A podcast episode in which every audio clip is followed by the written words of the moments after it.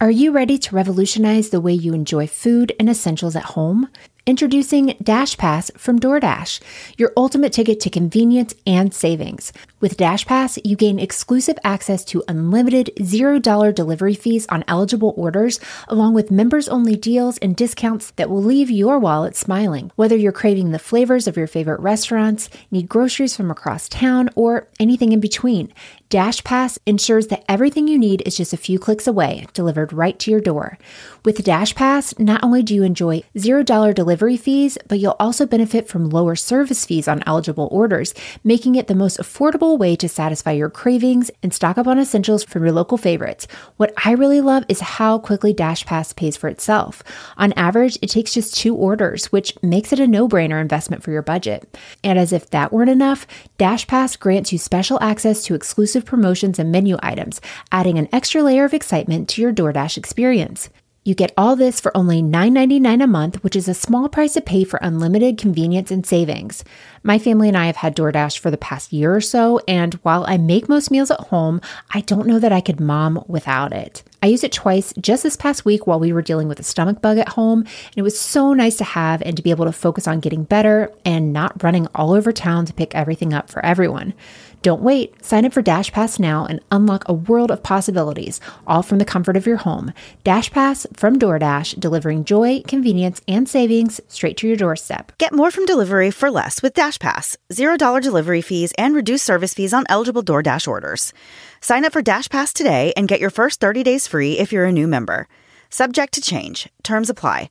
Open the door to $0 delivery fees and savings you can't get anywhere else. Sign up for Dash Pass today only on DoorDash and get your first 30 days free if you're a new member. Subject to change, terms apply. Hey guys, Melissa here. Before the episode starts, we wanted to give you a quick update to the thing that we're referring to in the show when we say we can't refer to that thing. Well, guess what? We got approval to refer to that thing. The big news is a few months ago, Mandy and I had the opportunity to participate in a true crime documentary for 20/20, and that is going to come out this Friday, November 18th. And so the episode is called Tainted Love, and it's about the murder of Steven Beard.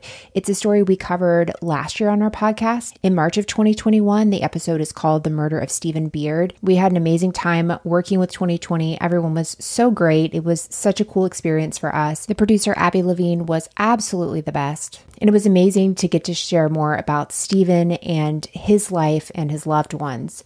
And we really hope you guys will check it out. It's out this Friday, November 18th at 9, 8 Central on ABC. And you can also stream it on Hulu. We're basically streamers, which I think means our teenagers will finally find us cool. We'll see. And now, without further ado, here comes the episode.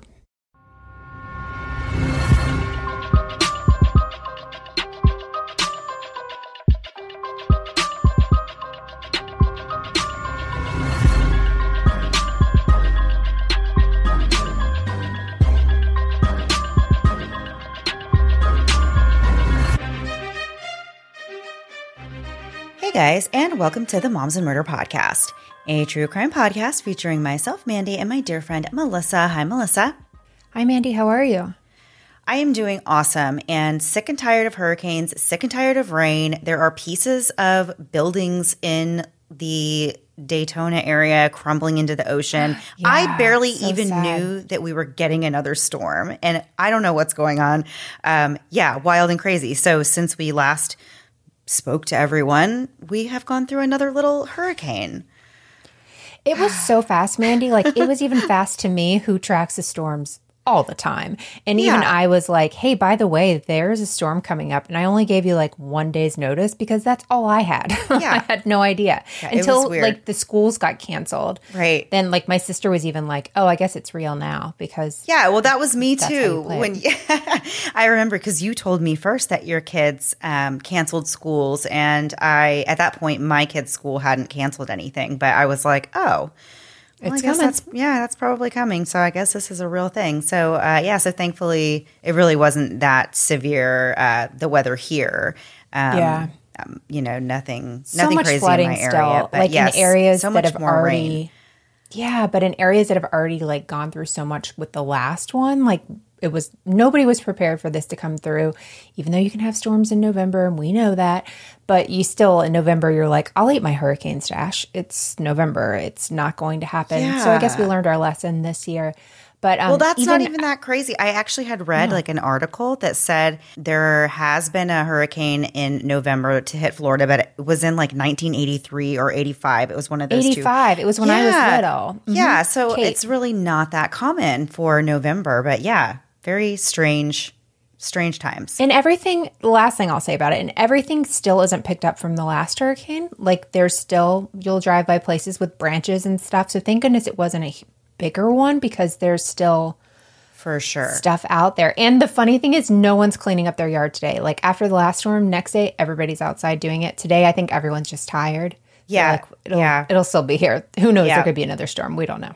Yeah, exactly. Oh my goodness. Yeah. So that is There's how your weather report. That's how things are going down here in Florida.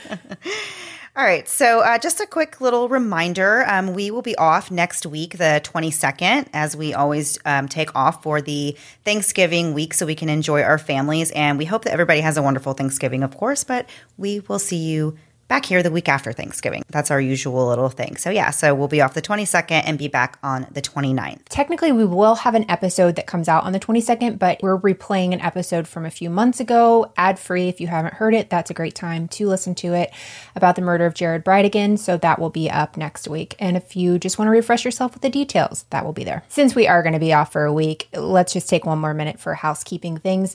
First of all, pay attention to social media this week because whatever that thing was that we were announcing is happening this week, this Yes. Friday. So look at our social media and we can finally talk about it then, but that's when you will hear about it. Um, and then lastly, if you are an Apple Podcast listener, there is now a subscription plan that is something that Apple has.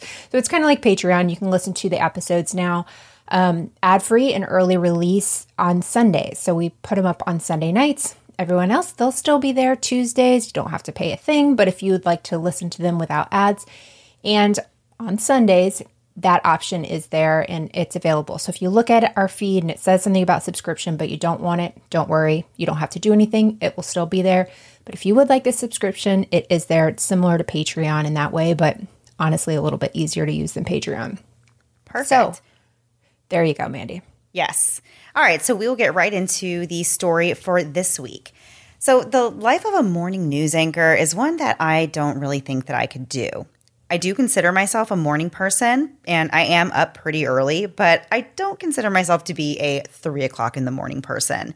And that is what time you have to be up when you're scheduled to be live on air at 6 a.m.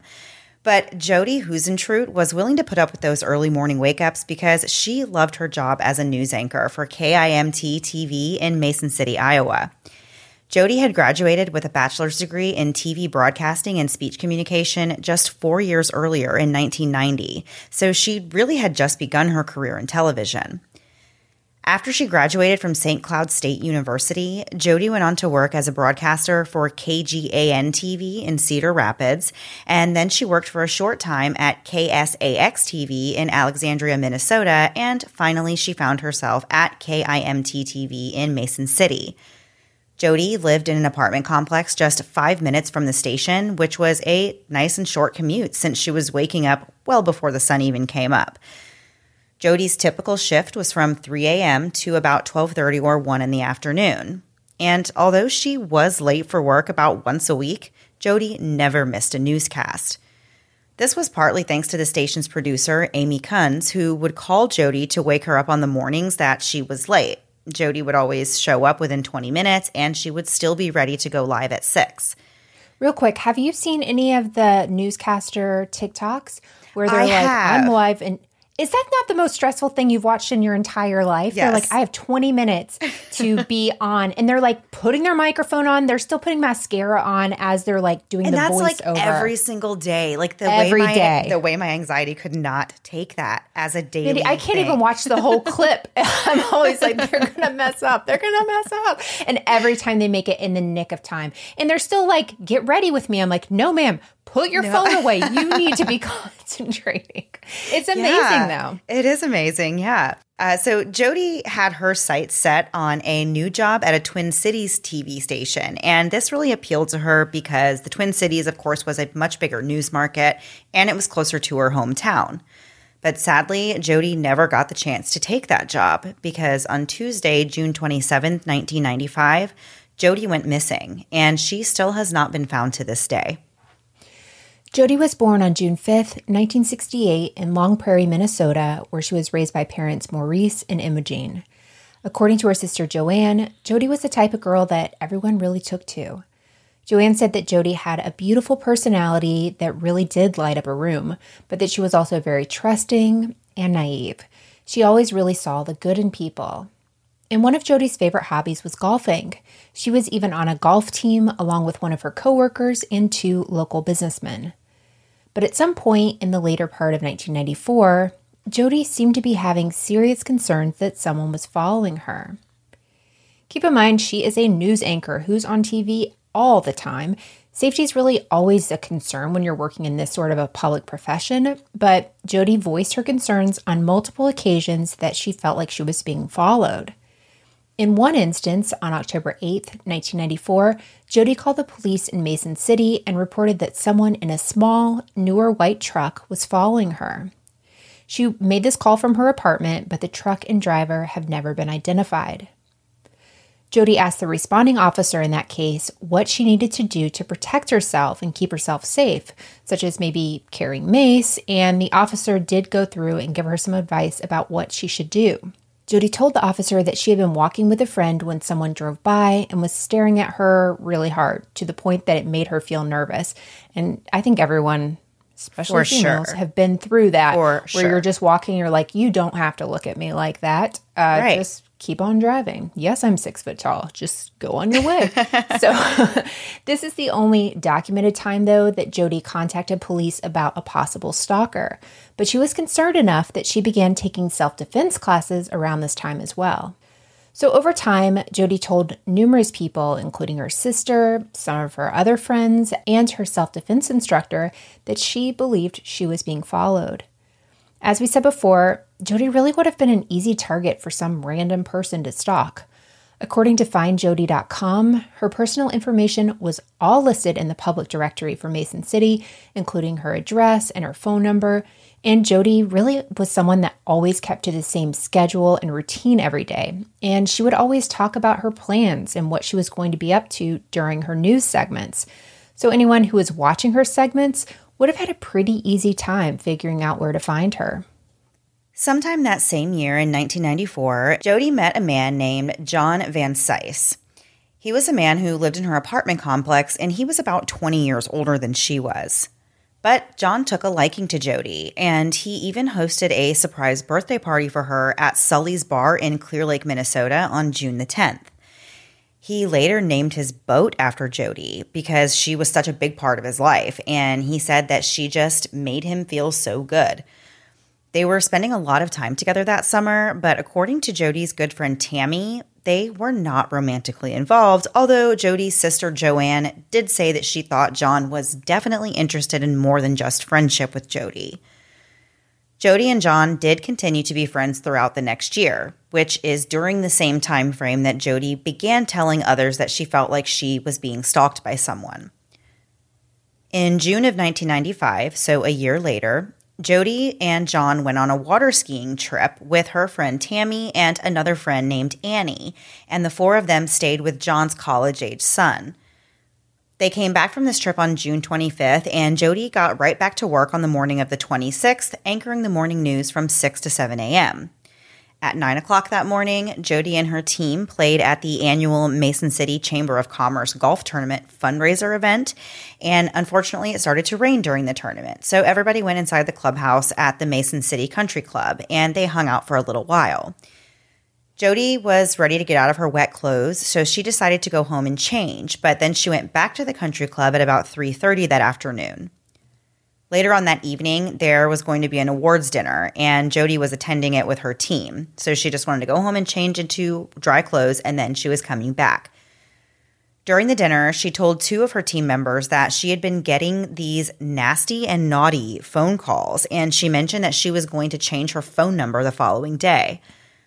So Jodi ended up leaving the club for the night at about 8 and she went home. On her way home, she called her friend Kelly who lived in Mississippi. It was 8:24 when she made that call. But Kelly wasn't home, so Jodi briefly spoke with her husband, who later said that Jodi sounded cheerful and pretty carefree, didn't sound like she had any concerns that night. It's unclear what Jodi did for the remainder of the June 26th evening, but according to John, she actually stopped by his home for a little while before she went to her own place. And they watched this videotape of the surprise party that he had thrown for her earlier that month, and they just chatted about their recent water ski trip. John said that Jodi got in her car and drove home after their visit, and that was the last time he saw her. So we know for sure that Jodi made it home that night because at 4 the next morning, which was June 27th, the TV station producer Amy Kunz called Jodi because she was late for her 3 a.m. shift. As we said before, Jodi was late about once a week, but Amy was pretty understanding and would always give her a call to wake her up and give her a chance to get to the studio. On this particular morning, Amy spoke with Jodi, who said she had overslept again but would be right in. According to Amy, this was a normal, typical phone call. She said she expected to see Jodi walking into the station in about half an hour, but Jodi never showed up. At 5 a.m., coworkers tried to reach Jodi again, but this time she didn't answer the phone. But Amy continued preparing for the 6 o'clock newscast because, as they say in the entertainment industry, the show must go on. And so the clock ticked on and on, and Jodi still wasn't there when it was time for cameras to roll. So Amy stood in and anchored the hour long newscast for her. At the end of the show, which is now 7 in the morning, Amy asked another coworker to call the police and have them do a welfare check on Jodi. At this point, Amy said she was feeling really uneasy and she was concerned that something was seriously wrong. Officers responded right away and they arrived at Jodi's apartment complex at 7:16 that morning. Jodi's red Mazda Miata was still in the parking lot, just 12 feet from the building she lived in. Right away, officers took notice that there were signs of a struggle. There were drag marks from Jodi's shoes that were found on the pavement, and there was a bent car key near her car. Her red high heels, hairspray, and earrings were scattered around the parking lot.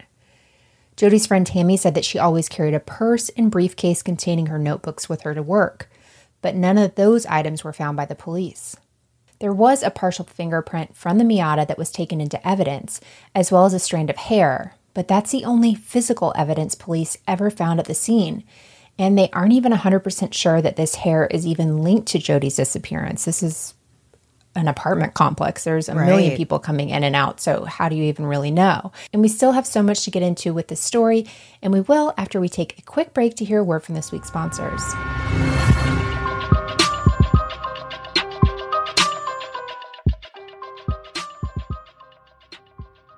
If you're looking to start something new or learn something new, you should check out Masterclass. With Masterclass, you can learn from the world's best minds anytime, anywhere, and at your own pace. You can learn how to think like a profiler from John Douglas, improve your cooking skills from Gordon Ramsay, or learn songwriting from John Legend. With over 180 classes from a range of world class instructors, that thing you've always wanted to do is closer than you think. I've taken several classes from Masterclass. But my favorites so far have been Storytelling and Humor with David Sedaris and Baking Like a Pro with Joanne Chang. With Thanksgiving being right around the corner, you should definitely try out Joanne's class. She teaches you these baking tips that you may not have ever known. And my favorite, though, was learning how to bake a brioche. You can literally use this recipe in a million different iterations. I honestly had no idea. From savory to sweet, and I bet Mandy could even use one to make one of her beloved meat pies. Melissa, you had me at meat pie. We highly recommend you check it out. This holiday, give one annual membership and get one free. Go to masterclass.com slash moms and murder today. That's masterclass.com slash moms and murder. Terms apply. This episode is brought to you by BetterHelp. Wouldn't it be great if life came with an owner's manual? Imagine having these problems pop up and just skimming an index in the back of the manual for things like feeling like I can't do anything right. Oh, that's page 3578. Let's see what I need to do. Luckily, though, therapists are trained to actually help you find the cause of those challenging emotions and actually learn productive coping skills, which makes therapy the closest thing to having your own personal owner's manual. BetterHelp is a great tool to help you in being the best you possible. Whether you're looking to work through long term problems, right now problems, or ways to take on problems when they arise, your BetterHelp therapist is available on the phone, on video, or even through chat to help you through it. Sometimes the hardest part is just starting. For me, my journey with therapy has been more than a decade, and it's something that's really benefited me extensively through the years. I'm not the same person I was when I started therapy, and that's a good thing. As the world's largest therapy service, BetterHelp has matched 3 million people with professionally licensed and vetted therapists available 100% online. Plus, it's affordable. Just fill out a brief questionnaire to match with a therapist. If things aren't clicking, you can easily switch to a new therapist anytime. It couldn't be simpler. No waiting rooms, no traffic, no endless searching for the right therapist. Learn more and save 10% off your first month at betterhelp.com slash moms. That's betterhelp, H-E-L-P dot com slash moms. And now back to the episode.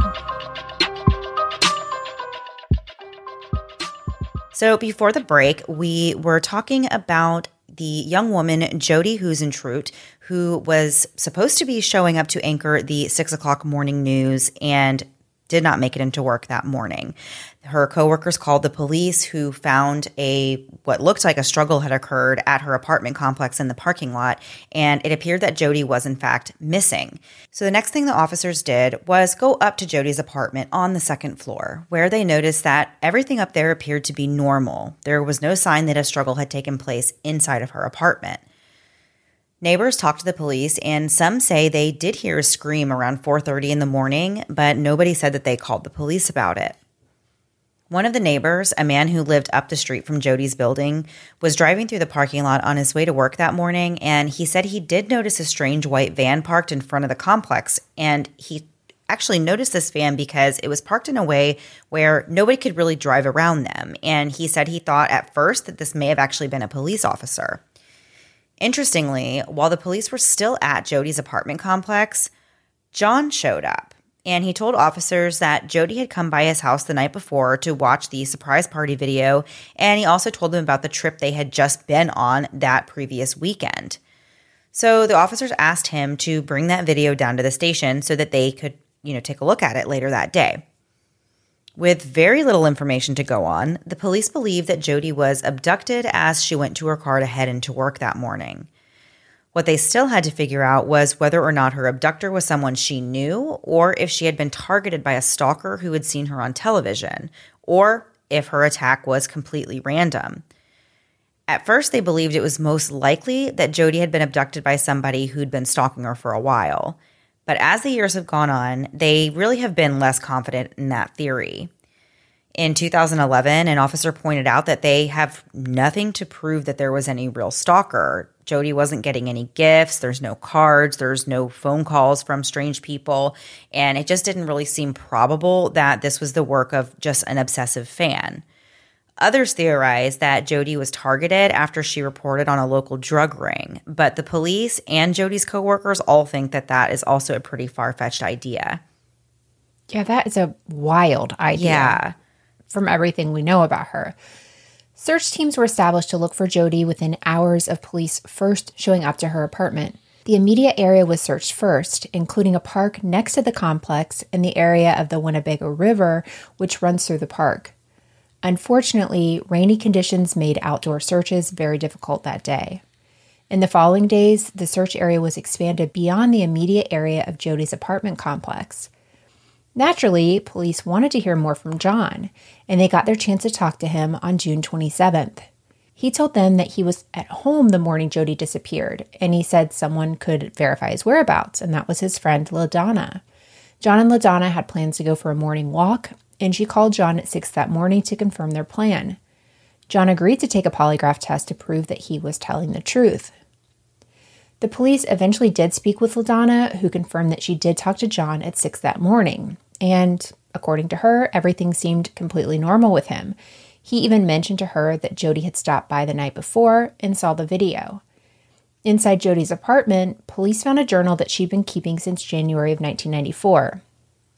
The journal was 84 pages long and contained writings about her goals, ways she could improve herself, and her personal experiences. In late January, she wrote that she loved the news and she couldn't wait to expand her career and make more money and have an impact on a larger audience. She reminded herself in this journal that she needed to give herself time to climb the ranks and to get where she wanted to be, and she committed to giving herself a good five years in the business. In March of 1994, she wrote that she was starting a new career hunt and her goal was to land a job at a top 50 TV station. Many entries included something about men. In one instance, she wrote, quote, Why do I get hooked so fast? I'm lonely here at times and would love to have someone to share my life with. Sure, I meet men, but none of them really strikes me or who follows through. End quote. In a journal entry a year later, in March of 1995, Jodi wrote, quote, I'm starting fresh at work this week, getting up at 3 a.m. Best newscast in the world, top 10 market. I really think I'll market myself for Arizona, see what they think about my accent. Or I'll move down there to produce. End quote. The final entries in her journal were from June 12th, 13th, and 25th of 1995. On the 12th, which was a Sunday, Jodi wrote, quote, What a weekend. Surprise. My Mason City Clear Lake friends threw a big party for me at a lounge. Wild. It was in Clear Lake. They had a 16 gallon keg, huge cake with a skier, so much left. John grilled 150 pork burgers. We were dancing on tables, dancing everywhere. Everyone had a ball. Video camera was rolling, cameras were clicking. Oh, what fun. Life is so good. The party made me feel so good. End quote. On Tuesday, the 13th, the very next day, Jodi wrote, quote, Last night, John and I went to the Glenn Miller Orchestra in Belmond. I have so many great viewers. People are so kind. This nice weather has me wild. I bought a new Mazda Miata. Simply love it.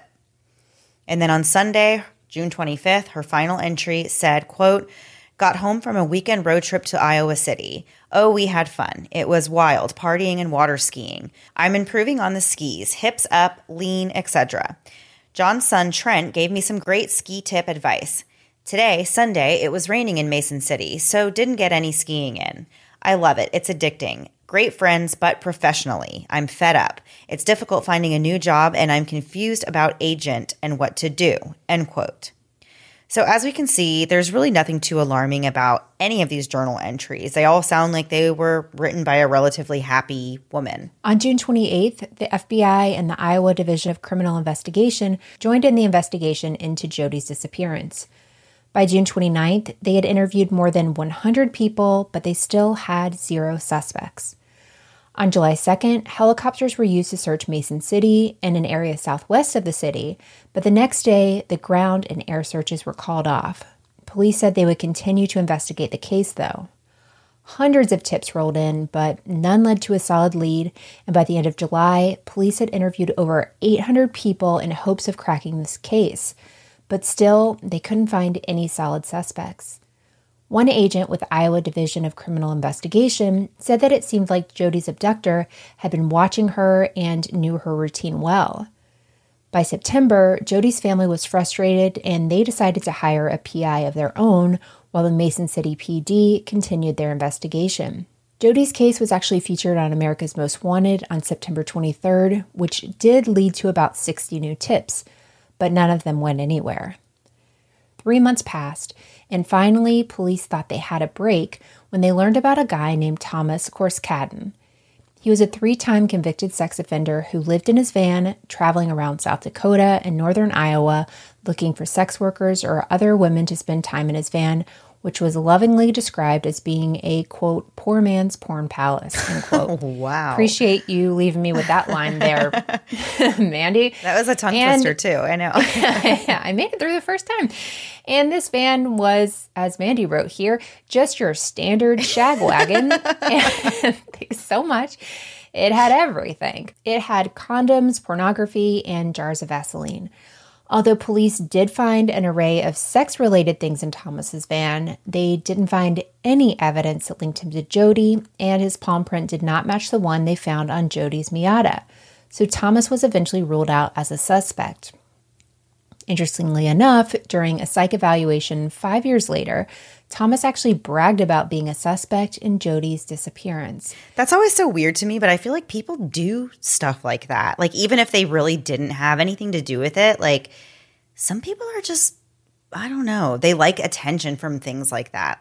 I mean, it's It not like a, a shocking type of thing that person. someone. Yeah, for sure, for sure. But I, I mean, it's not like shocking to me that somebody would do that. You know, I feel like I've heard of that before. Yeah. Well, I, you know what it reminded me of, like right off the bat, like fake confessions. Like I remember the Yes. JonBenét Ramsey one so vividly when the guy just was like, "I did this," and Yeah. they like did research and were like, he wasn't even in the state at the time, but he just wanted the notoriety. I guess I don't know. So I guess people, yeah, People say Moving strange things. Yeah, yeah, yeah. People are wild, in the words of our friend Kim's podcast. For um, sure. and we have more to get into after one last break to hear a word from this week's sponsors.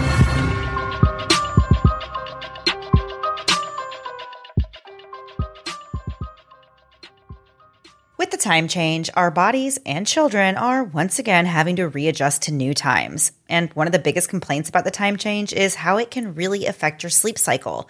But with my sleep number bed, I feel like I was able to adjust to the new time change right away. Although I still can't figure out why in the year 2022 we are still having to change our clocks twice a year, but that's not what this ad is about. You're right. This ad is all about quality sleep with Sleep Number, and I am happy to sing the praises of my Sleep Number bed to anyone and literally everyone. My son begs me to let him stay up on the weekends, and when I was a kid, I'd be asking my parents the same thing. But as an adult, I want to be in bed as soon as the sun goes down, which is now like 4:30 thanks to the time change. And when it comes to my sleep number bed, not only am I getting more sleep, but I'm getting better quality sleep thanks to the customization of my bed. I sleep at a sleep number 30, and my sleep IQ is anywhere between an 85 and a 90. Between my score and how I feel after waking up, I know my sleep number is doing its job. I've discovered that my perfect sleep number setting is a 30, but occasionally I even go down to a 25 for a softer experience. I always wake up feeling like I got the best night of sleep, and my sleep IQ score of 87 confirms that I am sleeping better than ever. Why choose proven quality sleep from Sleep Number? Because to be your best every day, you need proven quality sleep every night. Discover special offers now for a limited time at your local Sleep Number store or sleepnumber.com/moms. With one of the best savings rates in America, banking with Capital One is the easiest decision in the history of decisions, even easier than deciding to listen to another episode of your favorite podcast. And with no fees or minimums on checking and savings accounts, is it even a decision? Get started today. It only takes about five minutes to open an account with Capital One, and there's no minimum to open and keep your account. That's banking reimagined. What's in your wallet? Terms apply. See CapitalOne.com slash bank. Capital One NA member FDIC. Are you ready to revolutionize the way you enjoy food and essentials at home?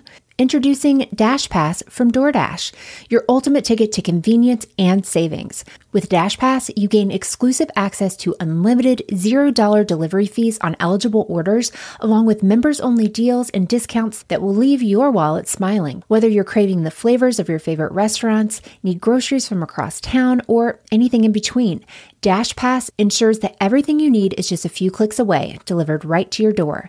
With Dash Pass, not only do you enjoy $0 delivery fees, but you'll also benefit from lower service fees on eligible orders, making it the most affordable way to satisfy your cravings and stock up on essentials from your local favorites. What I really love is how quickly Dash Pass pays for itself.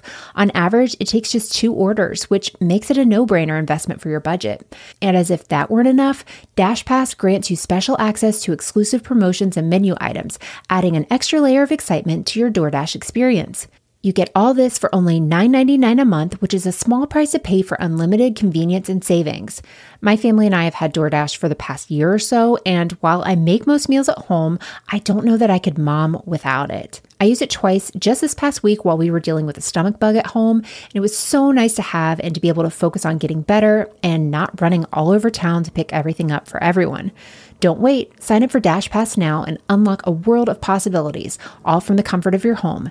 Dash Pass from DoorDash, delivering joy, convenience, and savings straight to your doorstep. Get more from delivery for less with Dash Pass. $0 delivery fees and reduced service fees on eligible DoorDash orders. Sign up for Dash Pass today and get your first 30 days free if you're a new member. Subject to change. Terms apply. Open the door to $0 delivery fees and savings you can't get anywhere else. Sign up for Dash Pass today only on DoorDash and get your first 30 days free if you're a new member. Subject to change. Terms apply. Hey, it's Kaley Cuoco for Priceline. Ready to go to your happy place for a happy price? Well, why didn't you say so? Just download the Priceline app right now and save up to 60% on hotels. So, whether it's Cousin Kevin's Kazoo concert in Kansas City, go Kevin, or Becky's Bachelorette Bash in Bermuda, you never have to miss a trip ever again. So, download the Priceline app today. Your savings are waiting. Go to your happy place for a happy price. Go to your happy price, Priceline. And now back to the episode. So before the break, we were talking about this investigation into the disappearance of Jodi Huisentruit. They really have not been able to connect anybody to the to her disappearance. They aren't really sure beyond. They believe that she's been abducted from the parking lot of her apartment complex, but they have been running into a lot of dead ends when it comes to figuring out any potential suspects. On November 13th, 1995, Jodi's family members flew to California to film a show called Psych Detectives. There were three psychics on this show who said that Jodi's abductor was someone who had seen her on television and become obsessed with her. But of course, the psychics didn't have any information that would identify any suspect. Oh my gosh, that's the most annoying thing. I like, I absolutely know. know. this, and they're telling me, but pff, bummer, can't see who it is. Right. That's and like. I yeah, and I have such so many opinions about people who do these kind of things, but I'm not going to go off on a tangent about that. but any- Especially with these working with victims' families and Yes. stuff, it's disgusting. It and is. I'm It's- sure that's one of your opinions, and I is. would like to go on record with you. It's disgusting. It is, and it's just it's gross. It makes it makes me feel really gross that that Totally. people that people do that. They exploit uh, families like that. That's Absolutely. just not okay. So the investigators did search two dams that were near Mason City in December, but they weren't able to find anything. In February of 1996, so you know time is going on. Now we're in 1996. Jodi's case was featured on Unsolved Mysteries, which again did lead to a lot of new tips, but no real solid leads. Later on, in May of 1996, a group of about 100 people searched northeast Cerro Gordo County's countryside and they left flags to mark anything that they thought might be suspicious. And then officers went to the areas where the flags were and they did look for potential evidence, but unfortunately, they still didn't find anything. So years continued to pass, and at this time, Jodi's case is pretty cold. In 1997, they thought they did have a potential lead when a man named Tony Jackson was arrested in the Twin Cities area on suspicion of several rapes. Police learned that Tony once lived in Mason City, so they contacted the police there, who figured out that he actually lived about two blocks from the KIMT TV station when Jodi went missing. The week before Jodi was last seen, this guy Tony's girlfriend had broken up with him, and his girlfriend happened to bear a resemblance to Jodi. One of Tony's cellmates in jail also claimed that Tony wrote this rap song about what happened to Jodi and that one of the lyrics said something about Stiff and Tiffin. So Tiffin is actually a city in Iowa, and so the police are thinking, let's go there and maybe, you know, we're maybe onto something here. So they talk to a farmer asked around about where would somebody hide a body in this town, which is such a weird thing, like to go around asking the locals. Yeah. Um, if the police came to my house and said, like, if you were to hide a body, where would right, you? I would be body? like, is this a trick question? Like, you know, like I don't know. That Right? sound- that's such like a weird thing. Um, but the farmer did tell the officers about a couple of things. One of them was an abandoned silo that was in the area. So the police went there and searched, but they didn't find anything. Tony was eventually ruled out as a suspect, and the police later said that it was highly unlikely he was involved based on what he was doing and where he actually was on the day that Jodi disappeared. But I do think it's interesting that they kind of chased a lead that I mean, and it just goes to show how little, how few leads they actually had because you know this one, you know, it didn't go anywhere. But I don't know that they really had a strong connection there in, in the first place, you know. But it's just kind of, you know, I'm glad that they were checking out everything. But yeah, it's just unfortunate Absolutely. it didn't lead to anything.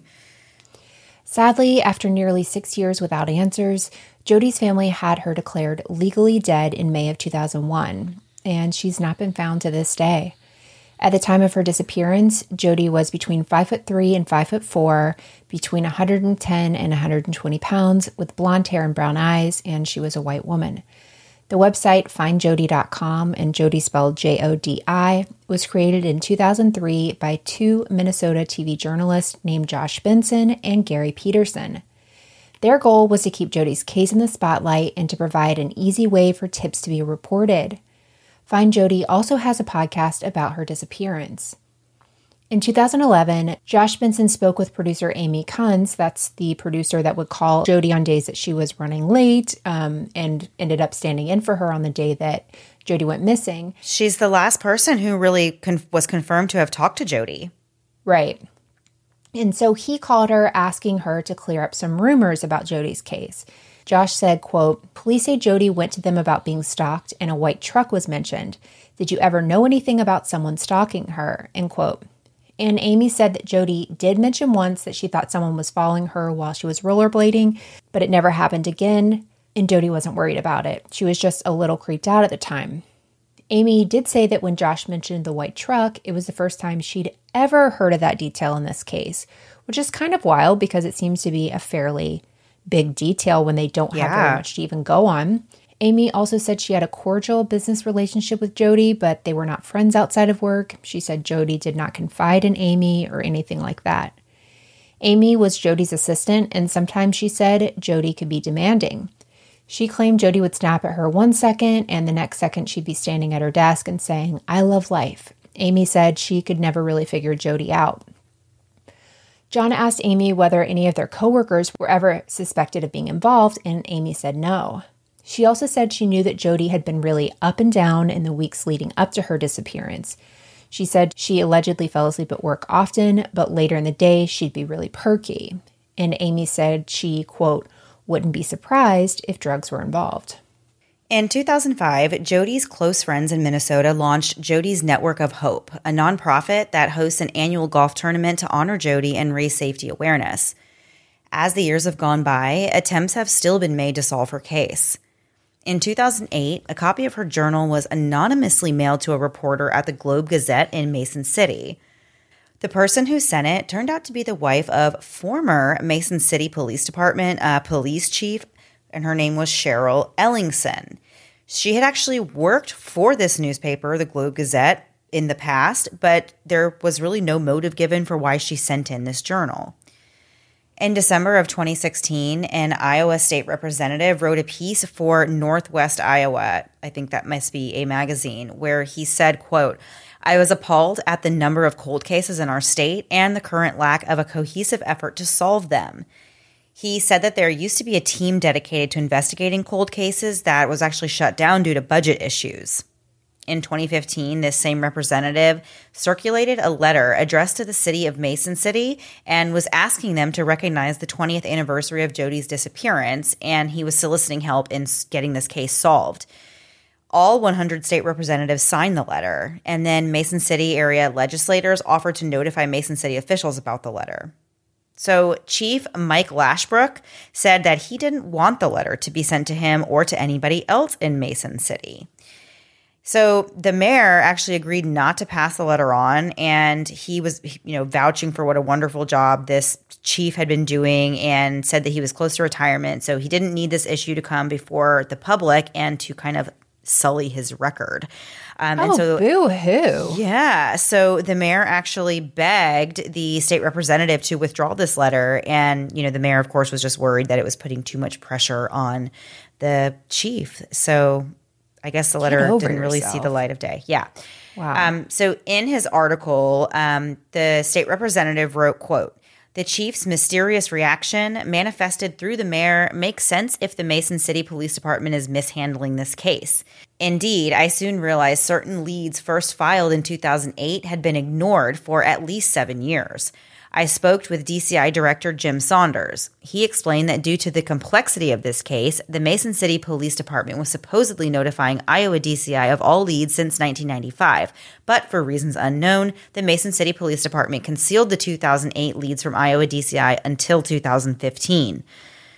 Yikes.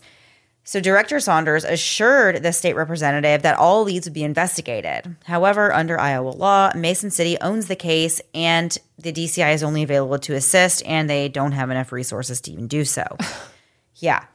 When the new chief took over, the state representative tried to talk to him, but didn't get anywhere. He wrote, quote, Generally, I would not describe myself as a person who is untrusting, but I have this gut feeling that something is being covered up in Mason City. End quote. Whoa. Yeah, that's a lot. Yeah, it is. And to even hear the representative being like, no, something's way wrong Yeah. here. To not give the look into these leads for seven years. Oh my gosh. So, as for what's going on in the case right now, in March of 2017, a federal grand jury was held, and John Vansice was subpoenaed and ordered to provide finger and palm prints along with DNA sample. No indictments were actually handed down, but 18 days later, police obtained search warrants that allowed them to put GPS trackers on two of John's vehicles. He didn't own either of these vehicles in 1995 when Jodi went missing. Wild to me that you would put GPS trackers on somebody's car 18 years later and think, Right. And these They're gonna weren't drive- related to the crime. Yeah. no, this is like 18 years ago would have been a great time to do this. So the search warrant that was used to get the judge's approval was sealed, but police say the GPS devices did not lead them to anything useful in the case. No kidding. Like you said. Yeah, What, I mean, what would it lead you to at that point? Exactly. And that's not saying that he's involved at all, just like it doesn't make any sense. Why would somebody be right. So in 2018, Jodi would have celebrated her 50th birthday. In her honor, Find Jodi had three billboards erected in Mason City that featured pictures of Jodi and the words, Someone knows something. Is it you? The billboards garnered the attention of CBS, and in December 2018, 48 Hours released an episode on the case. In 2019, John spoke to the media for the first time in a very long time, and he totally denied any involvement in Jodi's disappearance. He said he'd been living in a what he called suspended hell since 2005 and that he would voluntarily agree to undergo hypnosis to help find Jodi, which is kind of wild in itself. Yeah. Just from what little we know about the story and what other people who have um, given their account of speaking to John, I don't believe that John is involved. I will say that. I mean, of course, and this is an unsolved case, so we just really Right. don't know. Um, but personally, based on what I know so far, I really don't think John was involved. And I do see how he can say that he's basically been in a living hell since this happened. Um, and especially if this was a woman that he cared about and you know Yeah. was spending a lot of time with and now like he said this is not only is this an unsolved case and of course there's like the heartbreak and the pain that comes with that but then it's the fact that people are still because it's unsolved people are still looking at you and questioning you and wondering if you had something to do with this forever until this case is solved like people will always wonder if you had something to do with it so Yep. poor guy, you know, and of course I hope that he did not, but I don't think that he did. But yeah, I can imagine how just awful it would be every day to live that way. Yeah. So in November of 2020, a CBS report came out that drew a possible connection to the 1979 murder of another woman named Michelle Martinko in the parking lot of a Cedar Rapids Westdale Mall. The case has some strange connections to Jodi's case. So 18-year-old Michelle was getting into her car after leaving the mall when somebody attacked her and a struggle ensued. Michelle was stabbed and sliced almost 30 times, ultimately leading to her death. Her case went unsolved until 2018 when, through genetic genealogy, the police finally were able to identify her killer, and it was a man named Jerry Burns. He was convicted of first degree murder in the case of Michelle, but the police still had more questions for him. Jerry's computer was searched after his arrest, and they had found a plethora of searches for things that were pretty nefarious, including searches for things pertaining to the murder of specifically of blonde women, as well as different pornographic material involving blonde women. In his video with the police right before he was arrested, he brought up Jodi's name. He said, quote, It was a big deal. I don't exactly remember what happened. Seen something about Jodi Huisentruit recently. Both women were pretty young and they were blonde and they were in parking lots when they were attacked. However, there's no evidence tying Jerry to Jodi at all, and the Mason City police won't say if they're even going to look into him as a suspect. Anybody with information on Jodi's case can reach out to the Mason City Police Department at 641 421 3636. Information can also be provided to the Iowa Department of Criminal Investigators, and their phone number is 515 725 6010, or you can reach them at the email address dci.info at dps.state.ia.us.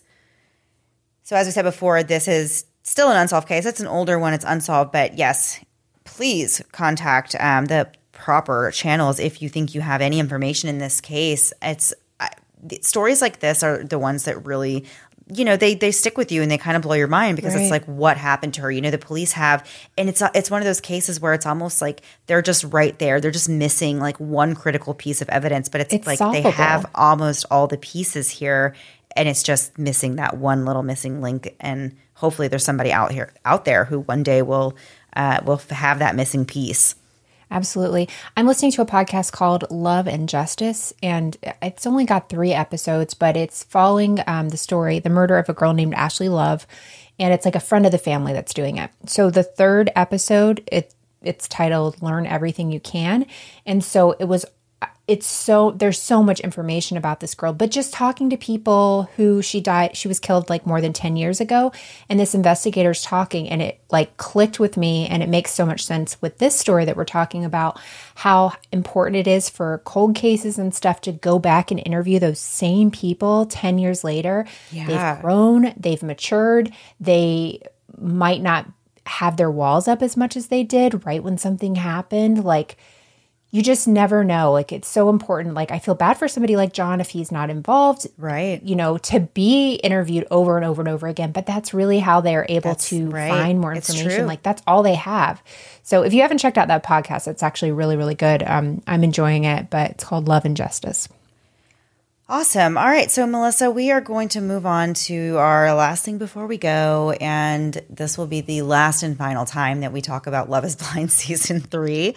So, if you have been listening along to our kind of recap, kind of just throwing our opinions out there. It's just opinions. It's, just a opinion city mess. over here. It's Opinion City. Yeah. If you um, have been enjoying that, then this will be the last one. If you haven't been enjoying that, this will be the last one. So, um, yeah. So you'll get a when we come back after Thanksgiving, you will have a whole fresh batch of uh, last and before we go. I don't know what's Yeah. going to be, but it'll be something different. if you're new to Last Thing Before We Go, this is just a way for us to uh, talk about something off topic from the main story, just a little bit of a palate cleanser as we finish the show up.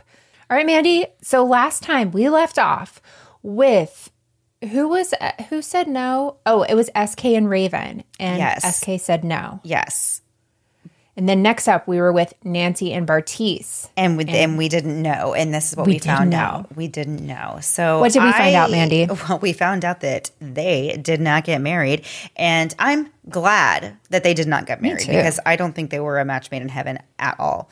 Uh, but it was quite the drama fest when when things went down. Melissa, what did you think about the reaction from Nancy's family? They were not having it, and you know what? I don't blame them. You like go I don't through blame this them either. whole Yeah. right? They're there at this big day for their sister, and he knows he's not doing it, but he hasn't. I- I mean, I, I've always wanted to know, like, what's the conversation with producers? Like, what did they say? Like, you cannot breathe a word of your decision because they all like come up with this crap about, I didn't know till I walked down there. Well, then Right. the answer is no. Don't make that kind of decision on the fly. Right. But his her family was angry. Her brothers were coming after him, like yelling at him. The mom and Nancy's like, "Stop, stop, stop! It's fine. It's between me and him." But I wanted to be like, they had to rent tuxes. Who's reimbursing them for that? This is not fair. They just spent Right. a whole day of their lives dealing with this, and y'all are just like, "It's fine. It's totally fine. Yeah. Don't be mad." I'd be mad. Well, and like Bartise like talked the talk the whole time, and like you know he was like such a try hard about making everyone think that he actually liked her. Like, and, and he, he was trying to put off like, oh, whatever issues we have, we can totally work through them. But I saw through it right away. Like I knew that he was not into her. He wasn't attracted to her. And like we talked about before, that's really unfortunate because there's nothing wrong with the way Nancy looks, but obviously gosh. she's not his type. And like there's nothing wrong with that, right? Everybody has preferences, but like don't sit there and string her along and be like, "Oh no, like I am attracted." You know, whatever. They it wasn't like that. They didn't have that exact conversation, but like it did come up multiple times about the way she looked and he very enthusiastically tried to like convince her that he like was into her, but then at the same time would plant these little seeds of doubt by telling her like that other people were also attractive. I don't know. He was so weird. I just did not like him at all. I'm so glad they didn't get married. She didn't deserve that and he can go find himself. he can go find himself. I agree. And ladies, men, red flag, dangly cross earring. I don't want to see it. if it you is have a one, trend take it out. right now. It's a trend. I've seen No. people- oh my gosh, Melissa! I have seen men at the gym wearing one, like at the gym wearing, working Mm-hmm. out with their little dangly um, cross earring. But yeah, you're right. I just know who to stay Red flag. from. Red flag. so next up, we have Alexa and Brennan. No surprise. They're got married. so cute. I just love them both, and I think they have the perfect opposing personalities that is going to go great together. And I love their Totally. families. I think both of their families are great and sweet, and want what's you know want the best for them. And they seem to have like a really good support system going into it. So I am team Alexa and Brennan. I hope they go the distance and have lots of babies and Oh, for sure. they it. had um we watched the reunion too. Thanks Nick Lachey and Vanessa Lachey for nothing yet again. um, but they had the reunion and they talked about not really having fights before the wedding, but having some after. And Alexa mentioned the best advice she got was don't let roommate problems become marriage problems. And that is so good. Like not those like stupid things that your roommate would do you know, leaving dishes out, all those sorts of things become these huge marital issues. And I was like, that's actually very good advice and I should take it. I'm not, but I should take it. right.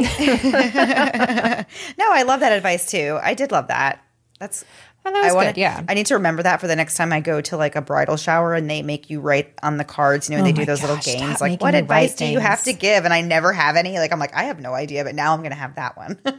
I always have the most aggressive one, which is go to bed angry. Like I know everyone says not to, but I'm like, go to bed angry because sometimes you are not logical Sometimes and you you, need, need to to, sleep yeah. on it. Yeah. okay, Mandy. Uh, next up is Colleen and Matt. What happened there, Mandy? I think Colleen, I don't know. It's like a blink twice if you need help situation with her and All the light in her eyes is gone. I don't know what is happening there, but I do not like it. I hope that girl is okay. Colleen, girl, I hope you are okay. I don't know. I don't like it. I get the heebie jeebies. I don't like the way it looked. Um, I think mostly what's sticking out to me right now is watching the reunion. But um, yeah. Yeah. so let's just back it up a little bit. Yes, they did get married. And even during this ceremony, like when they were saying the vows, to me it looked like she was going to say no. Like she looked like the way her facial expressions, like the way she was acting. I I shocked. I was shocked that she said yes. Then seeing them on the reunion, like, I don't know, I was just sad, like, for her. Like, I don't know what's going on there. I don't like it. I know. Well, she ha- seems to have a good support system in all of her girls from Love Is Blind, so hopefully they are all checking in on her because Yeah. it is a weird. It's it's. I don't know. I would have pushed for them not to get married, but you know what? If they're married and maybe we're getting a bad edit, I don't think we are, but maybe we are, and hopefully everything's okay. But yeah, it was the first time I've watched one where I was like, "Ooh, I don't like this at all. This is not good." Yeah. It definitely doesn't sit right with me. Speaking of not good, last couple. last couple is uh, Cole and Zanab. Mandy, what happened? I just don't want to say very much about this because I am a little salty about Do you feel like you got bamboozled? Do I feel like I got bamboozled? I think we got bamboozled By who? by Zay. You thought that she was like a normal person at any point during this season? Listen, when an Instagram person writes you and says, I know her in real life and she's really nice, I believe them. I don't know. And let me just say that I'm just I, kidding, person. I know. Well, this this past week, I have gone and looked up everyone's Instagrams, basically from Love Is Blind, and Mm-hmm. I've gone through like and even looked at people's past posts and people's current posts. Let me just say, I no, I wasn't bamboozled. I already saw the writing on the wall with that, and I have been telling you that I did not like her, and I honestly am so like I do not like what happened with Cole. I do not like the way that she has like gaslit him and made him feel like he's the worst person in the world and like the way that she dumped him at the altar and said all these like horrible things like that he single-handedly ruined her self-esteem and I'm like Cole, you know, he's young, he might be a little immature, he might be a, a little bit goofy for everybody. He might not be everyone's taste, but do I think that he's like a rude, disrespectful man who is like going to be rude to a woman? Like absolutely not. I think Cole's pretty sweet in general. I don't think that he maybe would be like my type for um, husband material. But like I thought what sh- what I thought what she did was messed up, Melissa. I could Well, talk you about know it what I- forever. what do you think? I know. Um, no, I totally agree. Well, I think she thought she was going to have like a Deepti moment from last season where it's like, here's the reasons that this isn't going to work out. But she just, it did not come out the same No. way. Like Deepti, we were cheering. This was kind of like, ugh, I don't know. This is not great. Right. And, and maybe you could have saved this for like after when everybody walked away. And then her friends and family were cheering. And I was like, I don't Like- really want to be with that group. Like, I don't want people supporting me in that way. It was weird. But then, Mandy, we were at the reunion. So so anyway, she tells him no, and he is shocked, upset, blah blah blah. Okay, fine. But then we get to the reunion, and she keeps saying all these terrible things, and all the girls are backing her up, and she's Everyone is basically ganging up on Cole and like calling him. Meanwhile, Bartise is just sitting there dangling his earring, and nobody has anything to say to him. Yeah, I, I that was uncomfortable to watch. I did not like watching any part of that at the reunion, and especially when Cole was getting like emotional because he obviously felt like he was being attacked and ganged up on, which he was, and like all these women were like sent, telling him what a terrible guy he is, and like he's you know he ruined. um you Matt know, is two feet away, not a word to him. he ruined this girl's self esteem all on his own. And I'm like, what did he do? What did he do that was so bad? Right. And so, anyway, it was Tangerine Gate, Orange Gate, Mandarin Cuties Gate, Gate. Cutie mm-hmm. Gate. she keeps talking in this in in the reunion and saying you know we were going out to dinner and i had two cuties and like the little oranges. And he was like are you going to eat those? And i was like well yeah i'm hungry. I was like barely eating because i was trying to lose weight and i wanted to be thin and he wanted me to be thin. Like all this stuff you're like oh my gosh this is terrible and then the most magical thing these editors have finally taken some notes from Real Housewives and cut scene. We're done with the show, and then they bring up the lost fu- footage of, of Cutie the Gate. or, of Cutie Gate. Yeah. It's like four full minutes, not an edit to be had of them just like goofing around talking and what actually happened that night. Mandy, do you want to explain what happened? It was nothing the way she said it went down. It was literally a case of like, I guess they had been busy, but yeah, it sounded like she was trying to maybe lose a couple pounds before she went and tried on wedding dresses or something. But yeah, she, she was just about to eat these oranges and he asked if she was going to eat them. She said, yeah. And then she said, oh, all I've had today is a banana. But he was like, oh, all you've eaten today is a, is a banana? Like he was like surprised, right? And he was like, why? You know, and so Yeah. she, you know, he was like, "Oh, are you doing like your little?" He was like, he didn't even know how to word it. You know, he said, "Are you doing your little like w- wedding dress fitting thing or something?" And and Yeah. it, was totally like innocent and like It normal, very and, like, benign. yeah, and like totally not this like soul crushing like don't eat those oranges, you fatty. Like it was nothing like that. Like Eh, so anyway, because of that, like I now think that everything Zanab ever says is blown out of proportion, way over the top. I just like I don't know. And like you said, you know, we always give people the benefit of the doubt and say maybe they're getting a bad edit. And you know, maybe that's still the case. Maybe they just wrote a bad edit for Zanab all the way through to the end, which is unfortunate Right. for her if the show Yeah. did that to her. You know, it just chose her to be the one, you know, to do that too. But something tells me that she has every bit of that um, in her on her own. so Yeah, it was know. wild though because it was very innocent. It was more like, "Hey, we're going out to dinner. Are you sure you want to eat right before because we're having a big dinner?" And like I've said that to my husband, I've said that to my kids. I'll say it to myself like, "Hey, remember we're doing this thing. So if you eat a bunch of cuties, you might not be able to eat dinner and like we're going to a nice restaurant. So right. please." Uh, nothing like weight. It, was so benign that I was like, Yeah. If this is like the big thing you guys had, like you're way off on this.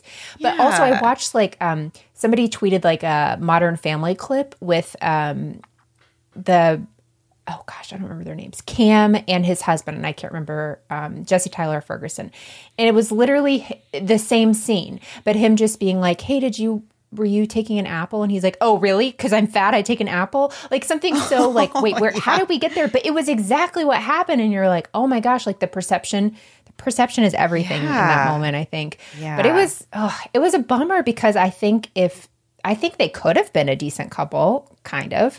But mm, at this yeah. point, no, mm-mm, get out. No, yeah, no, and like I I said before last week, maybe I think Cole needs to just find a girl who is a lot more carefree, maybe not so structured. And I thought that the living, you know, the way they both, you know, how his apartment was messy, of course, like you would expect, and she was very into like being clean and having everything neat and wanted everything organized and where these things go, and had a way to do everything. And like, I just don't think their personalities were going to mesh well together. Like no matter No, what, I just it felt like they were could, too different. He was too I- laid back and like she cared too much about things that really don't matter, in my opinion. You know, Right. Yeah. It, it seemed, and she even said something uh, like, I've never lived with anybody else. So blah, blah, blah. I'm like, oh, so she's just not getting like, give it time. Like she, the first time he puts a towel on the floor, she's going to say something. It's like, well, you're technically in the honeymoon period. Like, girl, it's going to get much worse. You might want to say, you got to pick your battles.